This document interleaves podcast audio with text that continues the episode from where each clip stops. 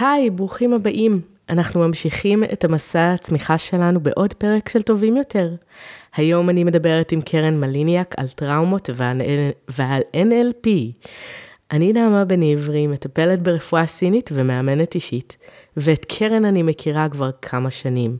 אפילו הייתי אצלה בעבר בטיפולי NLP, זה ככה במסגרת הגילוי נאות שלי להיום. זו גם הסיבה שאני כל כך אוהבת ומעריכה אותה. אז פתיח, והנה כבר מתחילות.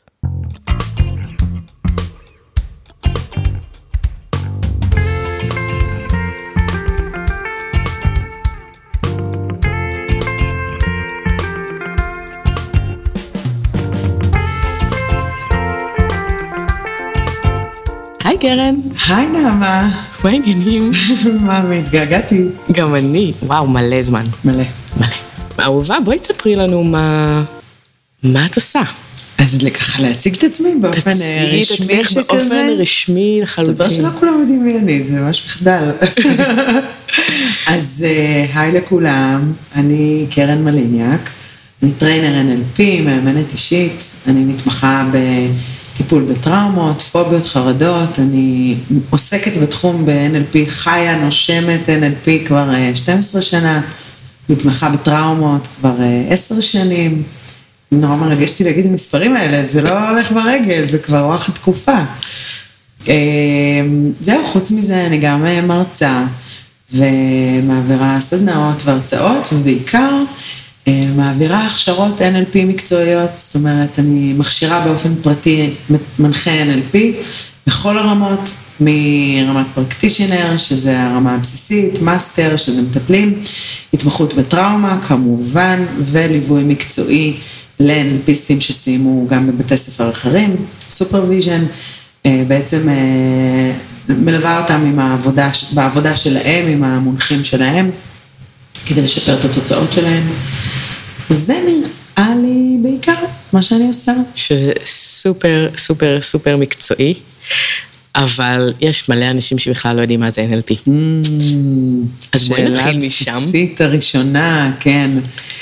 זה קטע, את יודעת, אני רואה לאורך השנים אנשים נורא מסתבכים בתשובה לשאלה הזאת. אני מרגישה שאני רואה את זה נורא פשוט, אז אני אולי אצליח להעביר את זה מאוד בפשטות. NLP, קודם כל זה ראשי תיבות של neuro, המערכת העצבית שלנו במוח. linguistic, השפה שאנחנו משתמשים בה, גם כמובן בתקשורת שלנו עם אחרים, אבל לפני הכל שלנו עם עצמנו, השיח הפנימי שלנו עם עצמנו, וה-P זה programming, תכנות. אם אני אעברת איזה תכנות עצבי לשוני, לי באופן אישי זה לא אומר כלום, אז בואו נוריד את זה עוד יותר לשטח ולפשוט. זאת פשוט שיטה שמאפשרת לנו לעשות שינויים מיידיים. בכל מיני דפוסים אוטומטיים. בני אדם הם יצורים של אוטומטיים, אנחנו לא חושבים... את זה אנחנו כבר מבינים, עכשיו דיברת בשפה שאנחנו מבינים. נכון, יפה. כולנו, יש לנו את הדפוסי התנהגות שלנו, האוטומטיים, לא חושבים פעמיים כשמישהו מצפצף לנו בכביש, אנחנו ישר קופצים. דפוסי רגש אוטומטיים, שמשהו קורה, פתאום אני מרגישה כעס, פחד, תסכול, לא משנה מה.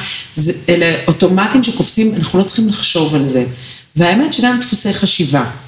זאת אומרת, כשמשהו קורה, איזשהו גירוי חיצוני קיים, אז ישר הרבה פעמים עולות לי מחשבות אוטומטיות. או, הנה שוב פעם, זה מאפנה אני, הנה אני לא מספיק טובה, הנה אני לא אצליח, מה, למה עשיתי את זה? כל מיני דברים שאנחנו, מחשבות שאנחנו מכירים לאורך שנים, שיודעות לחזור על עצמן, כל אלה הם דפוסים אוטומטיים. מה שה-NLP בא בעצם ואומר, או מאפשר לעשות, זה לשנות ולכוות מחדש את האוטומטים האלה לאוטומטים שיעבדו לנו, שישרתו אותנו. אנחנו בכל מקרה נעבוד על אוטומט, אנחנו ככה עובדים, זה טוב, זה חשוב, אבל אנחנו רוצים שהאוטומטים האלה יקדמו אותנו ולא יעקבו אותנו. וכל הדבר הזה קורה בעזרת השפה.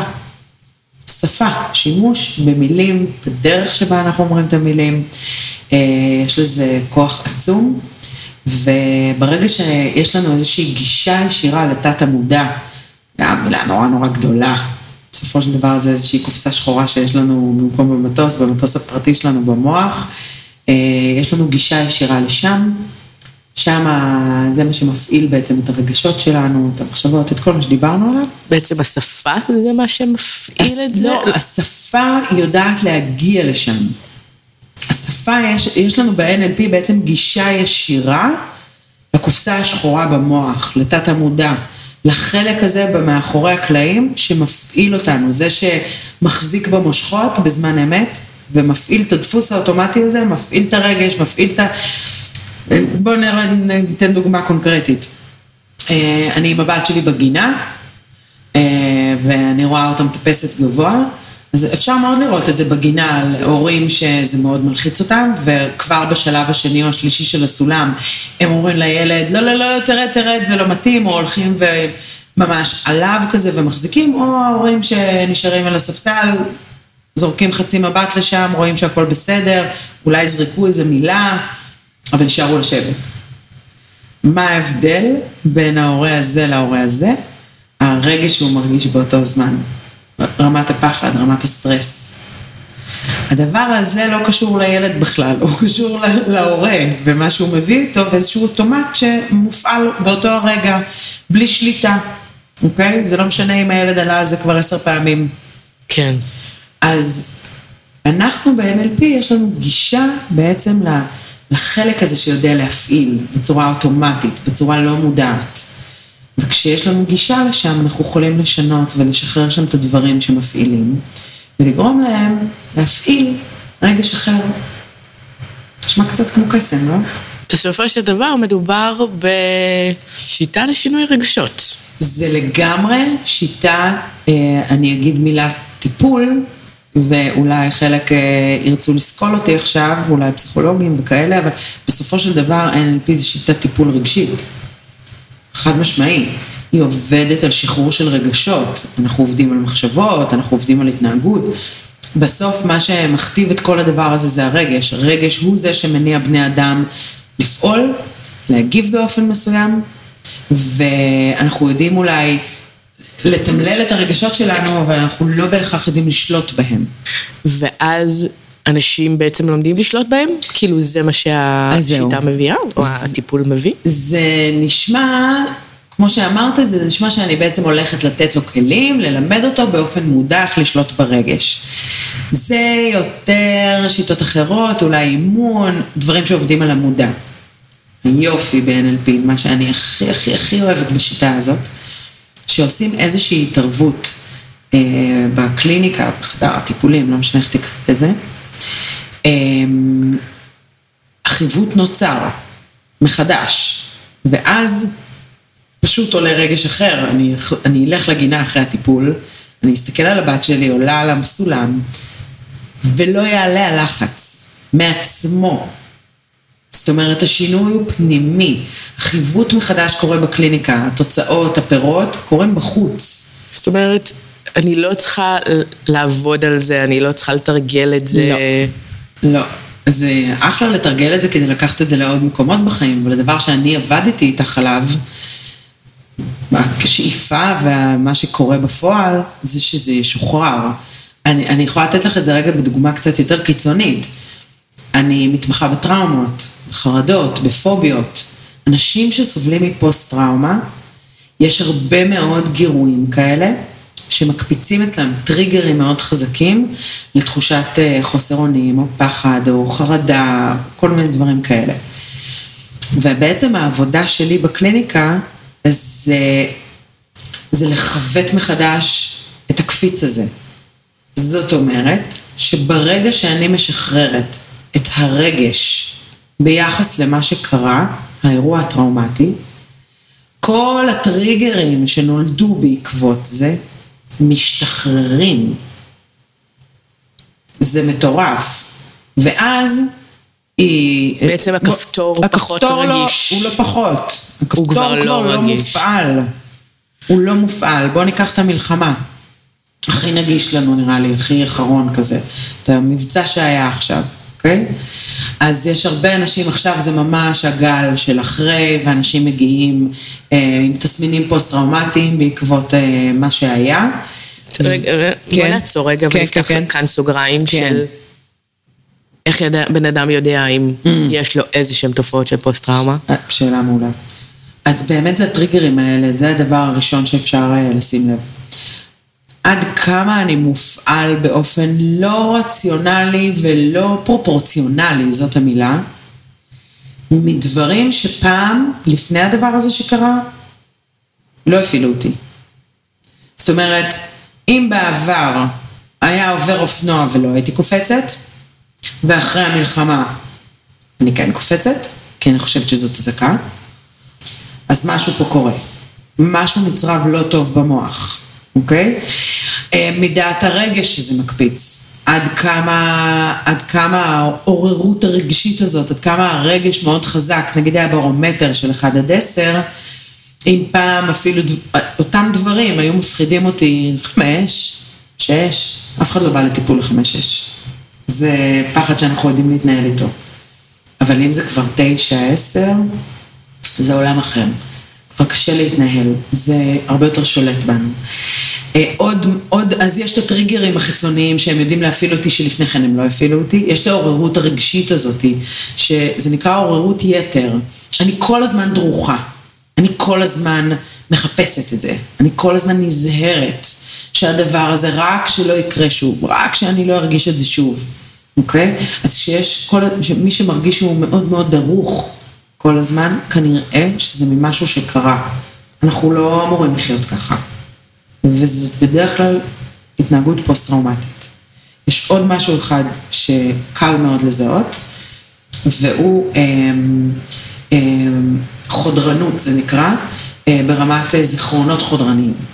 זאת אומרת, שיש זיכרונות מסוימים, תמונות, קולות, סרטים, שהם פתאום מופיעים לנו, אפילו בלי שום הקשר או טריגר חיצוני. קורה הרבה אצל חיילים שהשתחררו נכון, מהצבא אחרי. נכון, נכון, לגמרי פוסט-טראומה. בטח. והם הולכים בקניון, והם פתאום, בום, כאילו, עולה תמונה של אדם, או של שום... אפילו, באמת אפילו בלי טריגר, לא חייב, זה, זה כל כך חזק בתוכנו, שתת המודע מפעיל את זה, גם אם דווקא הכל בסדר והכל טוב. אז רגע, שנייה, זה יותר מדי טוב, אני צריך להיזהר. אסור לשכוח. אז גם שאין טריגר שמזכיר, רגע, רגע, אולי זה כזה, אז הזיכרונות האלה, והתמונות, או הקולות, או הריחות, צפים באופן מאוד מאוד אגרסיבי. הבעיה היא שתת המודע לא יודע להבדיל בין דמיון למציאות. ואז הדמיונות האלה, הזיכרונות האלה, התמונות, הקולות, הריחות, הם מעבירים מסר, החוויה היא שזה עכשיו. זה אמיתי, זה עכשיו קורה, סכנה, סכנה, סכנה. וכל המנגנונים הפנים הפיזיולוגיים ממש מגיבים בהתאם. אנחנו לא יכולים לקחת, בח... תת המודע והמוח לא, לא יכול להגיד, אוקיי, אה, זה רק דמיון. מבחינתו זה אותו דבר, אותם אזורים במוח מופעלים. ואז זה, זה ממש בעיה רצינית. זה פוסט-טראומה מובהקת. ו... כשהם מגיעים אלייך לקליניקה או mm-hmm. ל-NLPיסטים אחרים, לא משנה, mm-hmm. כשבאים לטיפול ב-NLP, בעצם מה הוא עושה עם הסיטואציה הזאת? אז הכי מומלץ זה ללכת, אף אחד לא נולד עם הדבר הזה הרי. זה ברור, נכון? זאת אומרת, אין אנשים שיש להם פוסט-טראומה מהלידה או מדברים כאלה. מהלידה עצמה שלהם או אישה שילדה? מהלידה שלהם. מהלידה של עצמם. כי יש, יש גישה. גישות שאומרים שכן. זאת גישה. אז... אה, אני אגיד את הגישה שלי, אני לא, לא באה לסתור גישות אחרות, אני מכבדת את כל הגישות. אני אומרת את דעתי, המקצועית, בסדר? אמ, NLP עובד, בטיפול בטראומות ב-NLP, עובד על זיכרונות אמיתיים, אוקיי? אף אחד כנראה לא זוכר את הלידה שלו, יכול להיות שסיפרו לי על הלידה שלי ונוצר שם איזשהו זיכרון מדומיין. הוא יכול להיות מספיק מפעיל כדי שהוא יפעיל אותי כאילו זה זיכרון אמיתי, ואז אני כן אעבוד עליו. אבל אני לוקחת בחשבון שזה לא באמת זיכרון אמיתי, זה עובד הכי הכי טוב על זיכרונות אמיתיים. אוקיי? Okay? זאת אומרת, גם אנשים שלא זוכרים משהו מהיל... מהילדות שלהם, אבל עדיין כבר שנים פועלים באותה דרך, כי דיברנו על דפוסי כן. חשיבה אוטומטיים. כן. משהו שנוצר בילדות, למרות שהם כבר לא זוכרים את האירוע בילדות, אם הם לא זוכרים אותו, אי אפשר לטפל. לא, אני לא אמרתי את זה. אם הם לא זוכרים אותו, זה לא אומר שהוא לא שם. תת המודע זוכר, אולי הם במודע לא זוכרים, זה נקרא הדחקה, אוקיי? בטיפול, רוב הפעמים, מן הסתם NLPיסט מנוסה, ידע להגיע לאירוע. אפשר להגיע לשם. פשוט uh, המודע שלנו מאוד חוסם את זה, כי זה too much להתמודד ואני צריכה להתפקד בחיים ואני צריכה להתקדם, וזה ממקום מאוד הישרדותי, אני שוכחת את זה. הרבה פעמים את יכולה לשמוע על אה, נשים שעברו תקיפה מינית בילדות המאוד מוקדמת שלהן, ופתאום זה צץ בגיל 20, 30, פתאום זה צץ. אז הם, הם לא ידעו את זה עד עכשיו, אבל זה היה שם בפנים. אנחנו יוצאים מנקודת ההנחה הזאתי, הכל נאגר בתת המודע, אנחנו צריכים לדעת איך להגיע לשם. צריך לדעת פשוט איך להגיע ולהוציא את זה. כן יכולים להיות לפעמים מקרים שאין זיכרון באמת ממשי מוחשי, יש דרכים אחרות לטפל בזה.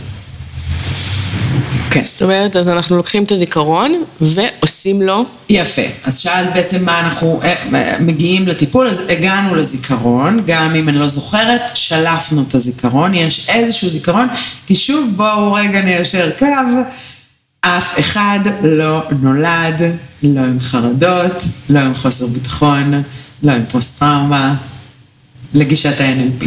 אני לא מדברת על גלגולים קודמים, עניינים, זה כבר עולם אחר, בסדר? אמ, אף אחד לא נולד עם זה. כולנו נולדנו נקיים בהיבט הזה של הכל בסדר איתנו. הדברים התחילו להתלכלך בדרך, אוקיי? עכשיו, יש הבדל בין טראומה לבין אה, עולם האמונות שלנו. כשאני אומרת אמונות, אני לא מתכוונת לאמונה דתית. אני מתכוונת לאמונות שלנו לגבי עצמנו. אמרנו, אחת המחשבות הכי נפוצות זה אני לא מספיק טוב, אני לא מספיק טובה. אני לא אצליח, או כל מיני חוסר ביטחון שכאלה, אוקיי?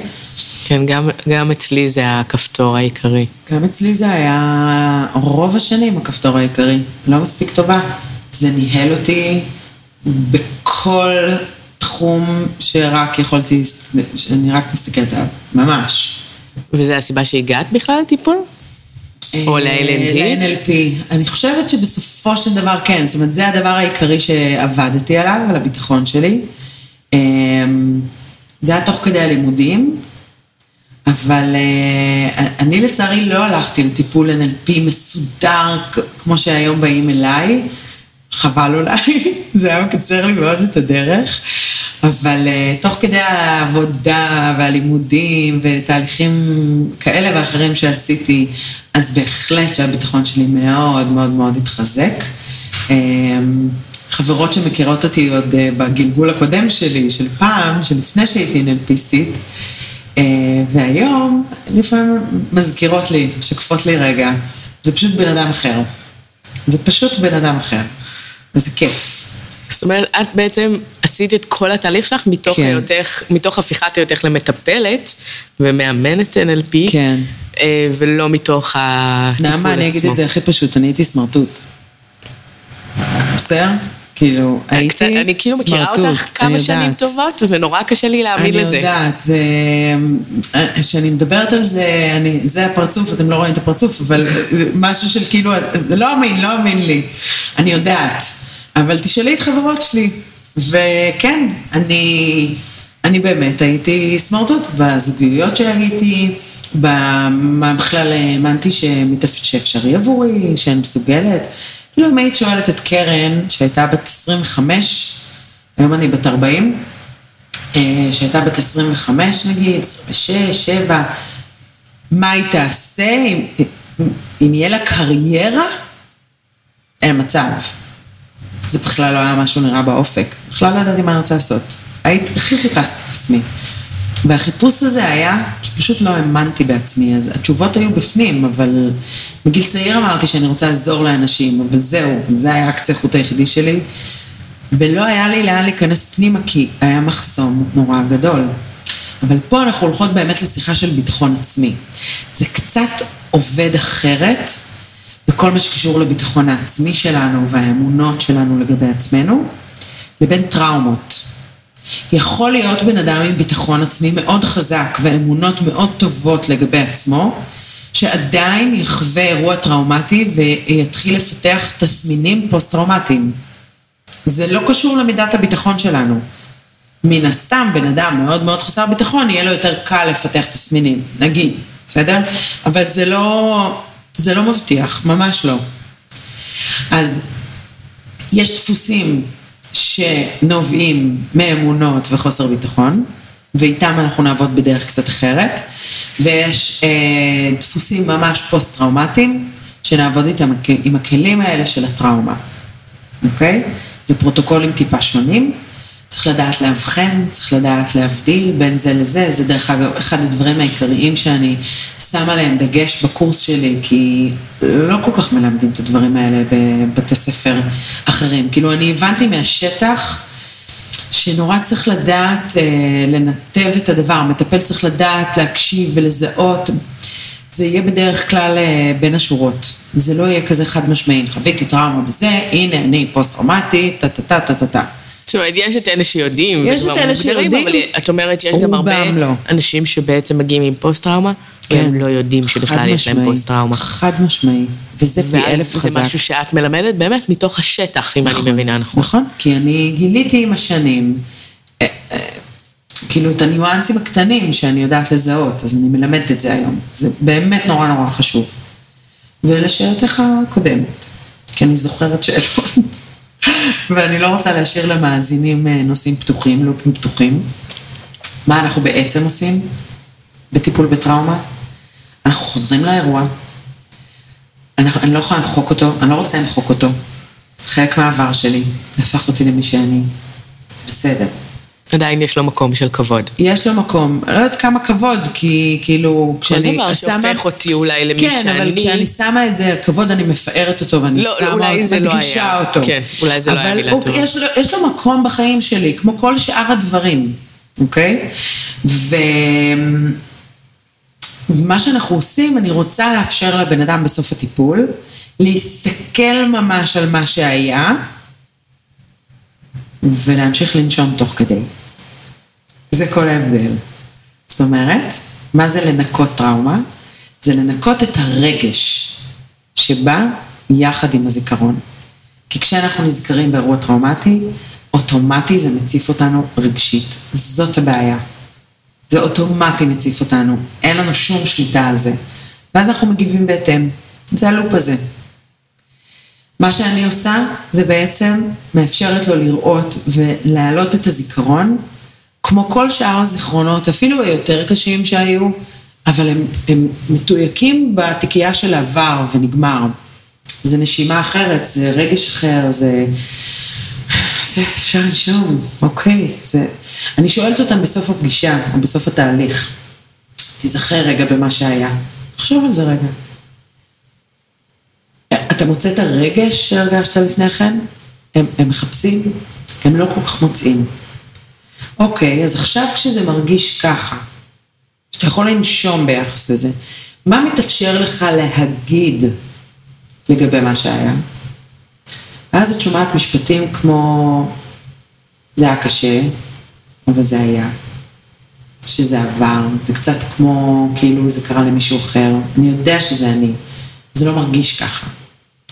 זאת אומרת, מה שעשית, אם אני חוזרת רגע למה שאמרת קודם, כן. זה להפריד, אמרת, המוח לא יודע לעשות את ההפרדה בין הדמיון למציאות? את עוזרת לו לעשות את ההפרדה. חד משמעי, חד משמעי. תראי, מה שמבדיל בין דמיון... כאילו, זה לא באמת דמיון, זה זיכרון. זיכרון זה גם דמיון, אני מפעילה את הדמיון כדי לראות את הזיכרון. זה עדיין עובד על דמיון. וואלה. כן. זה עדיין, תחשבי על זה, לא, זה לא עדיין, הייתי חושבת על זה. תחשבי על זה, זיכרון, מה זה דמיון? אני מדמיינת, אני יכולה לדמיין משהו שהיה, אני יכולה לדמיין משהו שיהיה, אני יכולה לדמיין מישהו, סתם בן אדם בחיים שלי. זה הכל דמיון, אבל זה יותר מורכב מזה. זה יכול להיות זיכרונות, זה יכול להיות מחשבות, זה יכול להיות מחשבות עתידיות. אוקיי? אנחנו עובדים עם הדבר הזה, ו... מה רציתי להגיד לגבי זה? אה, ההבדל הוא, אנחנו עדיין מדמיינים את זה, אני עדיין רואה את זה, אני לא מוחקת את זה. ההבדל הוא שזיכרונות שמתויקים מבחינת המוח בעבר, משהו שהיה ונגמר, לא משנה כמה קשה זה היה, יש בטוח עוד דברים קשים שעברנו בחיים, הם לא נצרבו כטראומטיים. מה ההבדל? שבעצם הם מתויקים הם מקודדים בזיכרון שלנו באופן שונה. זרקתי פה מילה לאוויר. בוא נדבר עליה רגע. כן. המילה היא קידוד. הזיכרונות שלנו מקודדים, אוקיי? מה זה אומר?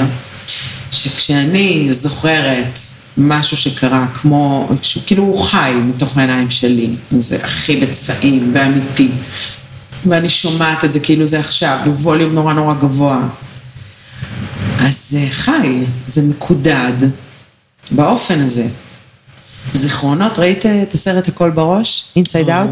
נכון? אני כל כך אוהבת אותו. אז היום אחרי השיחה תחזרי ותראי אותו, כי זה סרט מאוד אנלפיסטי. אני שולחת את כל הסטודנטים שלי לראות את הסרט הזה. כי יש שם קטע שמסביר את זה נורא יפה. אה, יש שם איזה שני פלפילונים עם איזה שואב אבק על הגב שלהם, שהיא נאבדת בתוך אה, הזיכרון לטווח ארוך. זוכרת? יש שם מלא מלא אה, כדורים, כל זיכרון. בתוך הבאר הזאתי? אה, לא, בת, לא, לא בתוך הבאר, שהיא הולכת, היא הולכת והיא מחפשת, ויש שם ממש כאלה תיקיות ענק נורא נורא גבוהות, עם, עם מלא מלא, מלא, מלא, כדורים. כדורים. כן. ויש כזה שני פילונים חמודים כאלה, שמסתובבים עם שואב אבק, והם צריכים לפנות מקום, כי כל הזמן מתווספים עוד ועוד זיכרונות. אז איך הם מחליטים מה מפנים ומה לא? זוכרת? לא, תזכירי לי. כן, אני מבקשת מכולם לחזור ולראות את הסרט הזה, זה מאוד make sense. הם שואבים את הכדורים שמופיעים בשחור לבן. נכון, לפי הצבעים. לפי הצבעים. כי כשמשהו מופיע בשחור לבן, זה כמו סרט ישן כזה, זה כבר לא רלוונטי. זה המסר לתת המודע. זה כבר ישן, זה לא רלוונטי, אפשר לפנות מקום. זאת אומרת, חלק ממה שצריך לעשות, שוב, אני לא אומרת תעשו את זה בבית שנייה, אבל... אתם יכולים לנסות לעשות את זה בבית, לגמרי. במידה ויש לי איזשהו זיכרון טראומטי שאני יכולה ממש לשים עליו את האמצע, שנייה להפוך אותו לשחור לבן. חד משמעי. בואו בוא נתחיל בזה. כן. ואז אוטומטית אתם תראו, תעשו את זה עכשיו, ואתם תראו שמשהו בברומטר שדיברנו עליו מתחיל לרדת. מתחיל לרדת. חשמל במוח. כן, זה מאוד חזק. ואם אתם מקטינים את זה, בכלל, ואם uh, אתם מטשטשים את זה טיפה, אתם עדיין רואים את זה, אבל מטשטשים קצת. זה קידוד מחדש. אנחנו מקודדים מחדש את הזיכרון. אותו זיכרון, אותו תוכן, אותו מה שהיה, אני לא יכולה לשנות העבר, אבל אני יכולה לראות את זה אחרת. זה מה שהמוח יודע לעשות לבד. לפעמים זה נתקע, ואז אנחנו צריכים לעזור לו. עשיתי לכם מיני קורס בטראומה. ממש מיני. כן. זה מה. וכשאני מתייקת ככה ומושיבה ככה באופן קבוע את הזיכרון, לנשום. כי זה יושב בתיקייה שנגמר. אז אני כבר לא צריכה להיות כל כך דרוכה. ואני לא צריכה כל הזמן, אתה מודע לא צריך כל הזמן באגרסיביות להכניס את הזיכרונות האלה, ושהם מתפרצים כזה באמצע שום מקום, בלי הקשר. לא צריך את זה כבר. מקודם אמרת משהו ש... שהוא מעניין בעיניי, ואני לא ידעתי אם בכלל זה הנושא, אבל אמרתי, יש לנו מלא זיכרונות קשים מהעבר, mm-hmm. לא כולם טראומטיים. נכון. למה דווקא זיכרונות מסוימים או סיטואציות מסוימות, חייבות, חוויות מסוימות, דווקא הן הופכות להיות לטראומטיות? שאלה מעולה. אין, אני חושבת, איזו תשובה ממש מובהקת או מובחנת. זה מאוד תלוי בחוויה הסובייקטיבית של הבן אדם.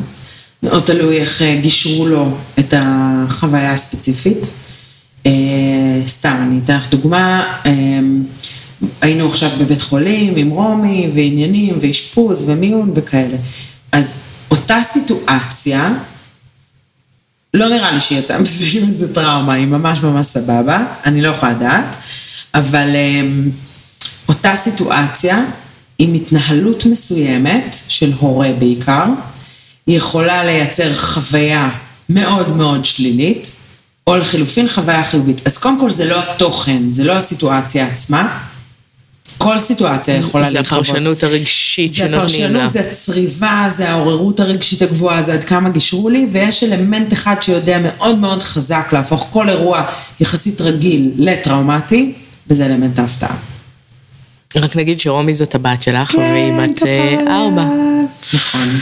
שזה באמת יכול להיות אה, אירוע טראומטי, אם כן. לא היה לה את האימא שיש לה. זה נכון, אני מקווה, אה, גם האימא שיש לה עם כל ה-NLP, בכל זאת, בסופו של דבר זה באמת חוויה סובייקטיבית. זאת אומרת, אני יכולה לעשות הכי הרבה שאני יכולה כדי למנוע את זה, אבל זה לגמרי בסוף יהיה שלה. אה, אני, אני כן חושבת שאני יודעת לזהות את הדברים האלה, אני חושבת שזה, אני חושבת שזה יהיה בסדר. אה, אבל אה, אלמנט ההפתעה הוא משהו מאוד מאוד חזק שמחובר לטראומות. אם תסתכלו על אה, אירועים שהם ממש צרובים לכם חזק, שהם עד היום יודעים להפעיל אתכם, תבדקו אם היה שם איזשהו אלמנט של הפתעה. תחשבי על. זה. אם רק הייתי יודעת טיפה, או איזושהי הכנה קצת לפני, הייתי חווה את זה אחרת. זה נתפס לי נורא גדול כשזה באלמנט ההפתעה. אני, אני תמיד תוהה, אני, אני אקח את זה לשני מקומות. אז אני יכולה להגיד שבאמת אה, בגיל 14 איבדתי את אבא שלי באופן מאוד מפתיע, וקשה לי עדיין להגיד שאולי זה טראומה, אבל זה כן משהו שהפעיל אותי הרבה שנים, ואולי גם היום מפעיל אותי בכל מיני מקומות, זאת אומרת, אולי עדיין אין שם משהו פתור עד הסוף. ולעומת זאת, שזה באמת היה בהפתעה. ולעומת זאת, נגיד לידה, שכאילו יודעים, וגם יש הכנה ל... והיא עדיין לפעמים הופכת להיות משהו טראומטי, כי משהו שם בין הציפיות לבין התוצאות בשטח, בעצם אולי זה ההפתעה, אני לא יודעת בדיוק אה, איך להגדיר את זה. אני חושבת שגם בלידות שהן אה, בעצם כן טראומטיות, כן תמצאי שם אלמנט הפתעה, כי דווקא הכנתי את עצמי, וכבר ידעתי והכל, והכנתי והכל ההכנה והסבירו וזה, ומי כמונו יודעת שלידות יכולות להיות אה, לא צפויות, ויכולים פתאום לקרות דברים שלא משנה כמה התכוננת, זה יהיה אחרת. אוקיי? אז עדיין יהיה שם את אלמנט ההפתעה. זה לא משנה אם כמה התכוננתי, אבל בסוף, בפועל, במציאות, קרה משהו שלא הייתי מוכנה לו, שלא צפיתי, שלא הכנתי את עצמי אליו. אה, וזה חוויה לא של חוסר אונים. סליחה. מה? חוויה של חוסר אונים אמרת, כן. סליחה. אה, לא דווקא משהו שלא הייתי מוכנה לקבל. מה זאת אומרת? זאת אומרת, באמת, יכולו לספר לי על זה שיש לידות מכשירניות או לידות קיסריות, כאילו, מסבירים. בדיוק, מספרים על זה, כאילו, זה לא שזה נמצא מחוץ לידע שלך, אבל את מגיעה ליום, והציפייה שלך זה שהלידה תהיה טבעית, ונעימה, ותקרה מהר, והחוסר קבלה של המציאות המשתנה יכול לפעמים. קבלה בהיבט הזה לגמרי. אז לקבל את ה... זה ממש, זה כשאנחנו מדברות בלידה, אז באמת יש איזושהי, יש באמת הכנה והמון ציפיות, וכשפתאום צריך לצאת לקיסרי חירום או דברים כאלה, אז אני, אני לא מקבלת את המצב שהשתנה, אני לא מקבלת את הטוויסט הזה בעלילה, ומשם זה מתחיל להידרדר בחוויה הרגשית שלי. כי חוסר שליטה, הקרקע הכי פורייה להיווצרות של טראומה, זה חוסר שליטה, חוסר אונים, ושאני... וחוסר ודאות. אלה שלושת הדברים שממש קשה לבני אדם אה, להתמודד ולהכיל. ואז כל המנגנונים פשוט צפים פי אלף, כי אני רוצה להחזיר לעצמי את השליטה. אני רוצה להחזיר את החוסר ודאות, אני רוצה להימנע מחוסר אונים, כי זה נורא מפחיד. כי זה פשוט נורא. נקודה. זו חוויה נוראית. זה מפחיד לה- להרגיש את זה שוב, זה מפחיד להיות במקום הזה שוב. לא. למרות שהרבה פעמים, אם אנחנו כנים עם עצמנו, אין לנו שליטה על רוב הדברים, רק על עצמנו. נעמה, בואי נגיד את זה as is, את נורא עדינה. שליטה היא פיקציה, חבר'ה. זה פיקציה, זה חרטא, אין דבר כזה. אנחנו לא באמת באמת בשליטה יכולים להרגיש, זו תחושה. היא סובייקטיבית לחלוטין. גם במצבים אובייקטיביים של חוסר שליטה, את יכולה להרגיש המון שליטה. את יכולה להרגיש. להביא את הדבר הזה איתך. זה איזשהו משהו, זה state of mind שאת באה איתו. ויש מקומות שזה בדיוק ההפך. שכאילו את שולטת בהכל ואת יודעת וזה, ואת בתחושה של חוסר שליטה מטורף. קצת uh, מזכיר אולי פרפקציוניזם, הייתי אומרת. לגמרי בא מהמקום הזה, פרפקציוניזם. כי אני מנסה מאוד לשלוט ולהגיע לתוצאות מעולות, זה גם בא עם הרבה חוסר ביטחון. זה ממש המחלה של המאה הזאת בעיניי, זה וסטרס. הפרפקציוניזם הזה, זה פשוט נורא. באמת, זה כלוב, זה כלוב מטורף, שכאילו אם אני לא אהיה מושלמת והכל, זה הרי, בואו, כולנו יודעים, זה אף פעם לא יספיק. וה-NLP גם יש לו מה... בטח, מה זאת אומרת? פרפקציוניזם? בטח, ברור. גדול NLP יכול לעזור בהכל. וואי, זו אמירה, מה זה... כאילו, בטח יעופו עכשיו על כן, הפרק הזה 20 אלף איש. אה, תשמעי, זה באמת מאוד יכול לעזור, כי כל המנגנונים האלה נמצאים בתוכנו, הם סובייקטיביים לחלוטין, הם נטו תפיסתיים, וזה לא משהו שחייבים להמשיך לחיות איתו. אפשר לשנות את הדברים האלה, המוח שלנו מאוד מאוד גמיש. בכל גיל? חד משמעי. כן. אני יכולה להגיד לך שהמטופלת הכי מבוגרת שלי הייתה בת אה, 74. טראומה. והשתחררה מהטראומה, וכבר רצתה לעבוד על עוד דברים על הדרך. נפתחו לה הצ'קרות? והתיאבון. זה היה מדהים. מדהים, כי כאילו התפיסה המדעית היא שהמוח באיזשהו שלב נהיה הרבה פחות גמיש. זאת אומרת, בילדות הוא מאוד גמיש, הוא מאוד לומד, הוא גדל, הוא... אה, הוא, הוא הרבה יותר ספוג בלמידה, אבל אה, אם אנחנו יודעים איך לעבוד איתו, מה שאנחנו רוצים לשנות בסוף זה חיווט בין זיכרונות מסוימים לרגשות. ואז משתנה התפיסה, אוקיי? אז זה משהו שיודע לקרות כל הזמן לאורך החיים לבד, מעצמו. תחשבי על זה שאירועים שקרו לך בילדות, חלק מהם אפילו שהיית נערה, הם עדיין מאוד אה, נראו לך כזה גרנדיוזיים, והיום מסתכלת עליהם, את צוחקת עליהם. הם קטנו לאורך השנים. הם קיבלו את הפרופורציה המתאימה ממרחק ממרחק הזמן. הוא נותן את הפרופורציה. נכון, אז, אז אם לבד, עם הזמן המוח יודע לעשות את זה, ואנחנו מבינים איך הדבר הזה קורה, אז אנחנו יכולים לעשות את זה גם, לא צריך לחכות עכשיו 20 שנה כדי לשחרר טראומה. יש, יש, יש דרכים נפלאות. אם היית נותנת כרגע למאזינים ולמאזינות אה, משהו אחד על ה-NLP כזה, שאת רוצה באמת לצאת עליו דגש, מה היית אומרת להם? וואי, איזו שאלה קשה, נעמה. דבר אחד על ה-NLP? כן, משהו שממש יכולים לצאת איתו ולהגיד, מי שרוצה את ה-level הבא שלו, את הצמיחה הבאה שלו, בוא או תלמד, או שאת מלמדת, או בוא תיכנס. לתהליך. תראו, אה, אה, ה-NLP, היופי זה שהוא נגיש לכולם. נגיש לכולם. יש את הקורס הבסיסי, פרקטישנר, אנשים הולכים ללמוד אותו כדי לקבל כלים לחיים ולעבור איזשהו תהליך ו... ולהעביר את זה גם לסביבה שלהם ולשפר את עצמם, וזה פשוט נפלא. יש מלא בתי ספר מדהימים בארץ. אה, ואני מאוד מאוד ממליצה. אני באופן אישי מכשירה מטפלים, זה הקטע שלי. אני, אני עובדת עם אנשים שרוצים לעסוק בזה באופן מקצועי, או להכניס את זה לארגז הכלים שלהם, אנשים שכבר עובדים עם אנשים. אלה האנשים הספציפיים שאני ככה רלוונטית אליהם. אה, אבל אם אתם מזהים שיש משהו שמנהל אתכם, שאתם סוחבים אתכם כבר הרבה שנים, אתם לא צריכים לדעת, אתם לא צריכים להיות מפוקסים, הנה זה התחיל פה, גם אם אין זיכרון, גם אם אתם לא יודעים להצביע על זה באופן מדויק, לכו למטפל, ל-NLP טוב, מנוסה, שידע למצוא את זה איתכם ולהוציא, התשובות נמצאות בתוכנו. אף אחד שלא יבוא ויגיד לכם את התשובה, אבל כן צריך, אמ, נקרא לזה רגע מטפל, מטפל או מנחה טוב, שידע להוציא מכם את התשובות שלכם. ולא לשים עליכם סטיקרים ותבניות וכאלה, אני פחות מתחברת לזה. צריך להקשיב לבן אדם ולהוציא את זה ממנו. ובעיקר הכי חשוב שתזכרו, שיש מה לעשות עם זה. לא חייבים להמשיך לחיות עם החוסר ביטחון, עם ההימנעות מדברים מסוימים. אנשים נורא מגבילים את עצמם בגלל דברים שקרו להם, בגלל למידות שהם חוו מהחיים, שריטות שהם בחיים, ולכולנו יש את המקומות האלה.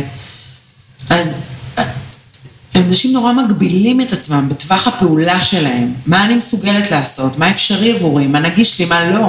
כי האמונות מצמצמות כי אותם. האמונות מצמצמות, כי תפיסה מצמצמת אותם לגמרי. וזה משהו שלא חייבים להמשיך לחיות איתו. ואם יש דברים שאתם רוצים לעשות ואתם נמנעים, אבל אתם באמת רוצים לעשות, אז לכו למישהו מקצועי שישחרר לכם וירחיב לכם את ההסתכלות, וירחיב לכם את הגבולות, כי... לא דיברנו על זה, אבל אה, השם שלי מליניאק, אז אה, כן, אני, מי שככה שאל, אז אני הבת של אריה מליניאק, ולמה אני מציינת את זה עכשיו? עשיתי איתו איזה live לפני שבוע, שבועיים. שבועיים, משהו כזה. שבוע. ומאז אני הולכת עם איזה משפט בראש, שמה זה בא לי לתת לכם, ונתתי את זה אתמול לסטודנטים שלי, לי אישית זה עובד מדהים, אוקיי? אז הוא אמר שבהרבה דברים הוא, לא- הוא... היו לו הצלחות בחיים, הוא איש מאוד מצליח, אבל ברוב הדברים הוא לא הצליח. ואז שאלתי אותו, מה הניע אותך להמשיך, מה מניע אותך עד היום? בן אדם ב-71. מה ממשיך, מה מניע אותך כדי להמשיך על אף אי ההצלחות, על אף הכאפות, על אף הכישלונות שחווית בחיים? מה מניע אותך? והוא אומר לי, קרן, אני שחקן. אני משחק. אהבתי את המשפט הזה. הקשבתי ל- לשידור זהו. live שלכם. כמה זה פשוט. כמה זה פשוט. להיות על המגרש. כן. ולשחק. אני לא חושבת שזה כזה פשוט. נכון. אני חושבת שיש הרבה אנשים, ואני, ואני יכולה להגיד ששנים, ואולי גם את אמרת את זה על עצמך, עד גיל 25, 26, 27, הכי ביציע. ממש. לא, לא אני יכולה להגיד שגם אה, לי היו הרבה שנים, ו, ו, וזה... ו, והיום יש לי רגעים שאני ביציע, אני לא על המגרש, כי זה נורא מפחיד נכון. לרדת למגרש. מאוד, מאוד. אבל כשאני מסתכלת על זה כמשחק, שמה שקורה שם זה משחק, ולא אם אני אקלע או לא אקלע, ואם אני אנצח או לא אנצח, ואני פשוט באה לשחק, ומקסימום אני אצליח, ומקסימום אני לא אצליח, ואני אני באה לשחק. לא בכל משחק מנצחים. אז אה, זה משהו בגישה ובהסתכלות שלי באופן אישי, כשבאמת יש לי את האמונות המעצימות האלה איתי, מאפשר לי באמת לשחק ולעשות את המוב המטורף הזה שעשיתי עם ההכשרות הפרטיות שאני עושה, והקורס טראומה שאני פותחת בסוף החודש, וזה מאפשר לי to walk my talk. איזה. מרגש זה. אז את זה. ובאמת אפשר לעשות את זה תמיד, בכל גיל, בכל כן, שלב. פעם לא מאוחר מדי. רק אה, לקח את עצמנו לרמה הבאה. נכון. אני אגיד עוד משפט אחד, אגב, הלא מאוחר מדי, ריצ'רד בנדלר, ממציא, מפתח ה-NLP, אה, יש לו משפט מפורסם שאני מאוד מאוד מאוד אוהבת, שהוא בעצם מראה אפילו את כל הגישה של ה-NLP, מסכם את זה, ואני רוצה לתת לכם אותו. הוא אומר, אף פעם לא מאוחר מדי לילדות מאושרת. וואו. כן. זאת אומרת, גם אם לא הייתה לי ילדות מאושרת בתפיסה הסובייקטיבית שלי, בפועל, לא בסובייקטיבית, בפועל, באמת של החיים, הייתה לי חרא של ילדות, סליחה. אני יכולה לשנות את הפרשנות ואת הדרך ההסתכלות ראייה שלי על זה. את ההסתכלות שלי ואת התחושה, ובעיקר עד כמה זה ידע לנהל אותי היום בהווה שלי, ובעיקר בעתיד שלי. ויש הרבה את אנשים את. שחווים דברים נוראים בילדות. נוראים. חד משמעי. חד משמעי. עזבי, אני, את יודעת, אני כל היום שומעת דברים כאלה. אבל עדיין משהו בגישה הזאת, אני, אני אימצתי לחיים. גם לי הייתה ילדות לא כזאת פשוטה.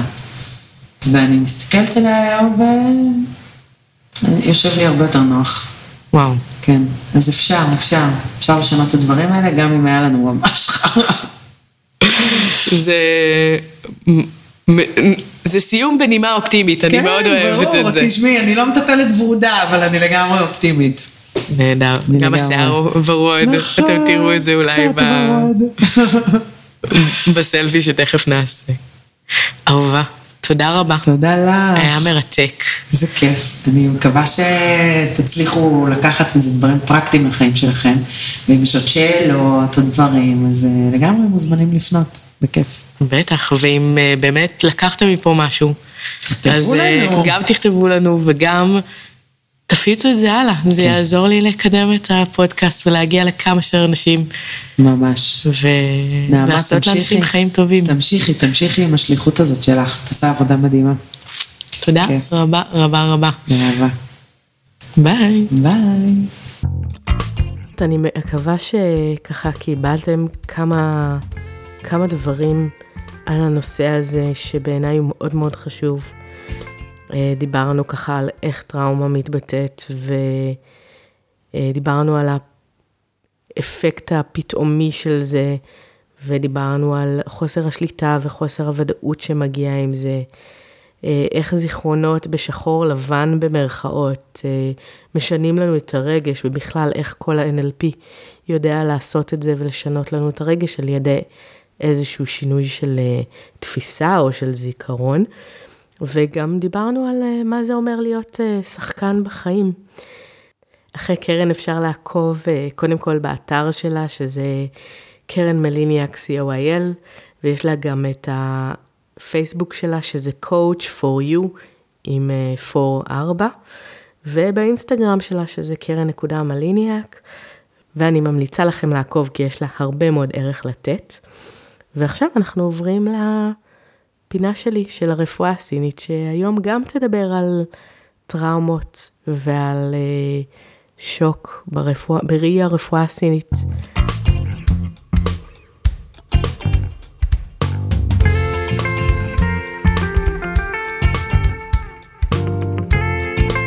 אז קודם כל, אה, הטראומה שדיברנו עליה עם קרן זו טראומה שהיא בעצם טראומה נפשית, אבל אה, יש לנו בחיים גם טראומות פיזיות, שזה טראומות של פגיעה ממש בגוף, אם זה מחבלה, מכה, תאונה, פציעה, אה, בעצם טראומות פיזיות. טראומות האלה גורמות לאיזושהי פגיעה בצ'י ובדם, לתקיעות של צ'י ודם. צ'י, הכוונה לאנרגיה החיונית שלנו בגוף. אני בטח אזכיר את המונח הזה עוד הרבה. אה, וכל סטגנציה של צ'י ודם, כל תקיעות כזאת, יכולה לייצר כאב. זה גם נכון גם למצבים רגשיים ולא רק למצבים פיזיים, אבל אה, בכל זאת אני רוצה למקד את זה כרגע בשוק וטראומה שהם אה, יותר נפשיים, רגשיים, מנטליים, כמו שדיברנו עם קרן. ומה שזה עושה, דיברנו כבר על רגשות ודיברנו על זה שלרגשות יש אנרגיה והם מפעילים אותנו מאוד. אז בהמשך לזה, מה שטראומה עושה, זה שהיא אה, מפזרת והיא משעה ומשהה את אה, הצ'י, והיא משפיעה על הלב ועל הכליות. כשאני אומרת איברים ברפואה סינית, אני פותחת פה סוגריים חשובים, כי כשאני מדברת על אה, איברים ברפואה סינית, מאוד מאוד חשוב להבין שאני לא מדברת על הלב כמשאבת הדם או על הכליות כמסנן השתן, אני מדברת על פונקציות אנרגטיות ועל אה, תפקודים אנרגטיים שהם אה, קיימים רק ברפואה הסינית. אז כשאני מדברת על הלב או על הכליות ברפואה הסינית, או כל איבר אחר, אני מדברת על האספקט הסיני האנרגטי, האנרגטי שלו, אז מאוד מאוד חשוב לי שקודם כל נשים את זה על השולחן. וכשאנחנו מדברים על זה שטראומה גורמת לירידה של הרצ'י, שזה האנרגיה החיונית של ההארט שדיברנו עליה, אז אה, אה, זה באמת משמעות שהיא סינית והיא לא קונבנציונלית. אז זה יכול, אה, טראומה יכולה להקטין או לסגור את הלב, ככה מתייחסים לזה ברפואה הסינית, וזה יכול לגרום לפלפיטציות, שזה תחושה מאוד מובחנת ומאוד אה, ברורה של דפיקות לב, שזה משהו שלרוב אנחנו לא מרגישים סתם ככה. אה, לקוצר נשימה זה יכול לגרום לכל מיני בעיות שינה. אה, זה ישפיע לנו על הדופק, ובגלל הפגיעה הזאת בלב, אה, בעצם הלב ברפואה הסינית כבר לא נחשב למקום שקט, והוא כבר לא יכול להכיל את ה mind שלנו, את התודעה, במילים אחרות, ואז ל mind שלנו אין מקלט ואין מקום לנוח בו. והצ'י בעצם נהיה איזשהו מקום אה, כאוטי, איזשהו מקום מאוד לא רגוע, מאוד לא שקט. כשאדם אה, עובר טראומה והוא נמצא בטראומה, או שהוא חווה את הפוסט-טראומה, ובאותו רגע זה קצת כמו שקרן אמרה, הוא הולך וזה נופל עליו, או נופל אולי זה לא המילה הנכונה, אבל זה מגיע וזה מגיע משום מקום וזה ממש מוציא משיווי משקל, זאת אומרת באותו רגע הוא לא ממש מחובר, הוא לא ממש כאן, הוא נמצא במקום אחר עם הטראומה הזאת. והשוק הזה הוא בעצם פוגע ביכולת של ה mind להיות אה, שקטה ורגועה. השוק גם פוגע בכליות. בעצם ברפואה הסינית הכליות שלנו הן אה, מכילות איזושהי מבחנה, איזושהי תמצית, שבה יש את, ה, את האנרגיה שלנו, אנרגיה שהיא לא מתחדשת, אנרגיה שהיא אה, לאט לאט עם השנים יורדת, וכשאנחנו חווים טראומה, אנחנו פתאום מושכים מהאנרגיה הזאת הרבה מאוד בבת אחת, וזה מאוד מחליש את הכליות. ואז אנחנו יכולים גם לראות תופעות שקשורות לכליות, שוב לכליות הסיניות, לא לכליות הפיזיות, ואז אנחנו מדברים על הזעות לילה, על פה יבש, על סחרחורות, על טיניטוס, שזה גם תופעות שיכולות להפיע בטראומה. ובעצם הרפואה הסינית מאמינה, וזה כמובן לא בא לסתור את כל מה שקרן אמרה והדברים שלה שעובדים, ויש גם כל כך הרבה תהליכים אחרים שעוזרים לטראומה, זאת אומרת, זה לא בא לשלול שום דבר. אבל הרפואה הסינית אומרת שחיזוק של הלב ושל הכליות בעצם יעזרו להיפטר אה, מהטראומה או להקטין את ההשפעה שלה על הגוף. וזה יכול לבוא בנוסף, זה אפילו רצוי שזה יבוא בנוסף גם לטיפול שהוא NLPיסטי, פסיכולוגי או אחר אה, בטראומה. אז אה, אפשר גם וגם, זה לא בא להחליף שום דבר, אבל זה הצורה שבה הרפואה הסינית מתייחסת לזה, אה, מבחינת הטיפול. זהו, אני שמחה שהייתם איתי פה היום, וזה מרגש אותי לדבר על הדברים האלה. אז אני מקווה שלקחתם מפה היום משהו, ושאנחנו באמת נתראה בפרק הבא. אני הייתי נעמה בן עברי, ועל המוזיקה המהממת אילן טביב, ונשתמע. ביי!